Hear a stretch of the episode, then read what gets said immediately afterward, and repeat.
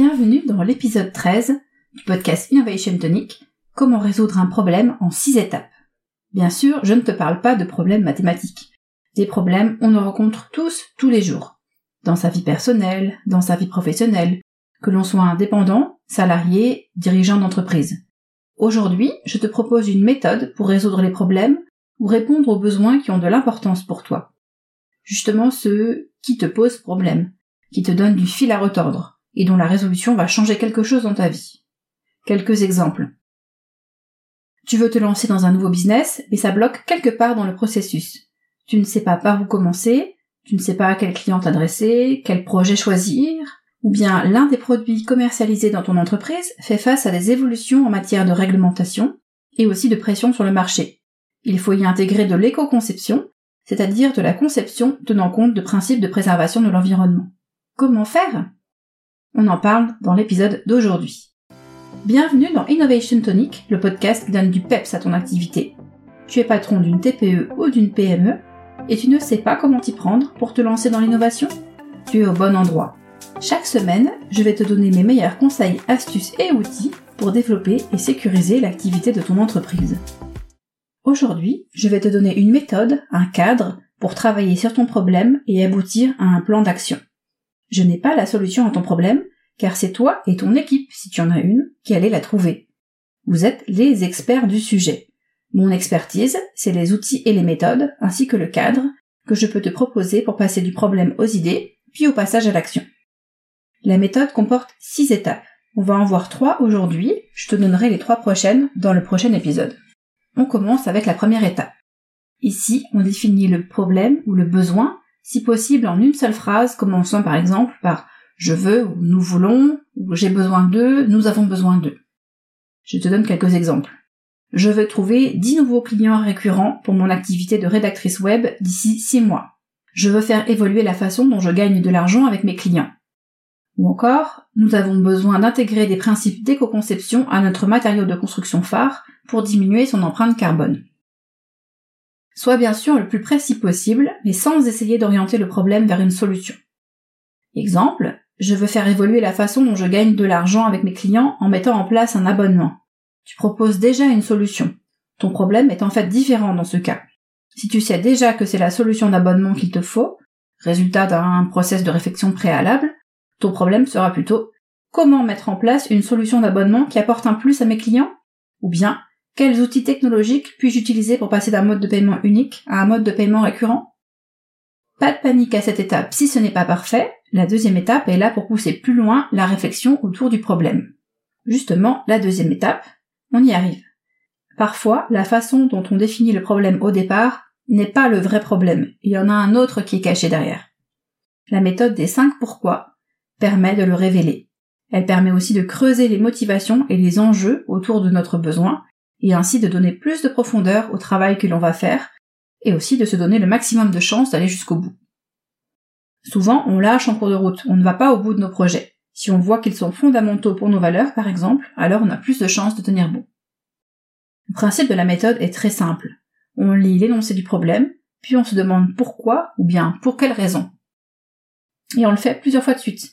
On peut aller jusqu'à 5, voire 7 j'ai constaté qu'à partir de 3, 4, euh, on pouvait avoir tendance à tourner en rond. Donc euh, c'est pas la peine de pousser à l'extrême non plus.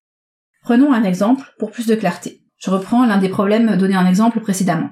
Je veux faire évoluer la façon dont je gagne de l'argent avec mes clients. Pour quelle raison? Parce que je vends mes services en one shot sur des durées courtes et que cela m'oblige à faire de la prospection tout le temps.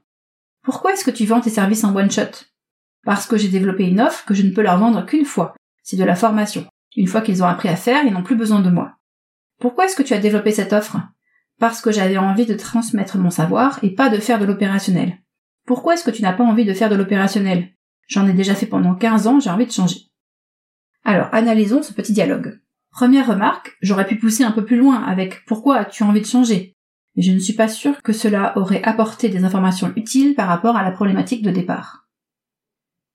Deuxième remarque, j'ai orienté certaines de mes questions. J'aurais pu choisir de rebondir sur d'autres points. Par exemple, j'aurais pu demander pourquoi est-ce que cela t'oblige à faire de la prospection tout le temps? J'ai trouvé la question moins intéressante. Mais on peut donc y aller au feeling, en choisissant son orientation, ou bien traiter toutes les questions qui viennent l'une après l'autre et voir ce qui émerge. Cela peut faire beaucoup de questions par contre si on suit chaque fil en continuant avec plusieurs pourquoi derrière chacun d'eux. Reprenons notre dialogue pour noter ce qui a émergé d'intéressant et qui peut être utile. On note déjà que la personne pense qu'il faut prospecter tout le temps. C'est quand même un sujet à traiter. Est-ce qu'elle peut automatiser ou déléguer certaines tâches? Adopter d'autres pratiques? Le problème étant un manque de temps ou d'envie? On constate que telle qu'elle est, l'offre ne peut être vendue qu'une fois, en tout cas c'est ce que pense la personne. Une première façon de poser le problème pourrait être comment transformer l'offre actuelle en un service récurrent? On apprend ensuite que la personne a envie de transmettre son savoir. On touche là à une valeur, c'est important de le prendre en considération. Elle ne veut pas non plus faire de l'opérationnel, elle préfère apprendre à faire à d'autres. On pourrait donc reformuler les choses ainsi. J'ai besoin de transformer mon offre actuelle en un service récurrent dans lequel je transmets des connaissances et des compétences sans intégrer d'opérationnel pour mes clients. Le problème est plus précis et pose un cadre clair pour la phase de génération d'idées. Je t'invite à écouter également l'épisode 6 où je donne une méthode pour multiplier ses objectifs par 10 et ainsi te donner les meilleures chances de succès. Vois comment tu peux l'adapter à ta situation. On arrive à la troisième étape. C'est le moment de passer à la génération d'idées. C'est la phase divergente où on pose des idées sans se censurer. Même s'il y a des idées qui sortent du cadre, ce n'est pas grave, on les éliminera après dans la phase de sélection qui se fera à l'étape 4. Et ça, on le verra, comme je te l'ai dit, la prochaine fois à l'épisode 14. Ce travail peut se faire seul ou en groupe.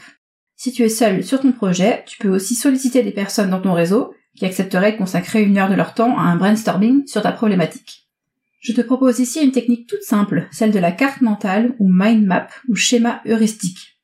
Tu mets le problème au centre de la page, en papier ou sur ordinateur, ou bien même au centre d'un tableau blanc, et tu dessines des branches qui partent de ce centre et portent les idées qui émergent lors de la séance. Des idées peuvent en amener d'autres ou faire apparaître des connexions entre elles, que tu fais apparaître avec de nouvelles branches. Je te mettrai les exemples de cartes mentales avec le résumé de cet épisode et du prochain que je rendrai disponible la semaine prochaine au moment de la sortie de l'épisode 14. Nous voici à la fin de l'épisode. Je te rappelle les trois étapes que nous avons vues aujourd'hui pour résoudre un problème de manière créative. Premièrement, définir le problème ou le besoin, avec j'ai besoin de, je veux ou nous voulons. Deuxièmement, affiner le problème avec la méthode des 5 pourquoi.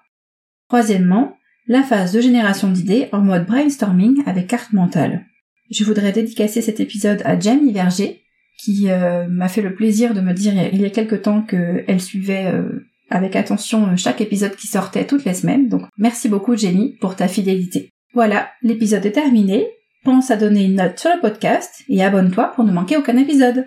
À la semaine prochaine pour les trois étapes suivantes.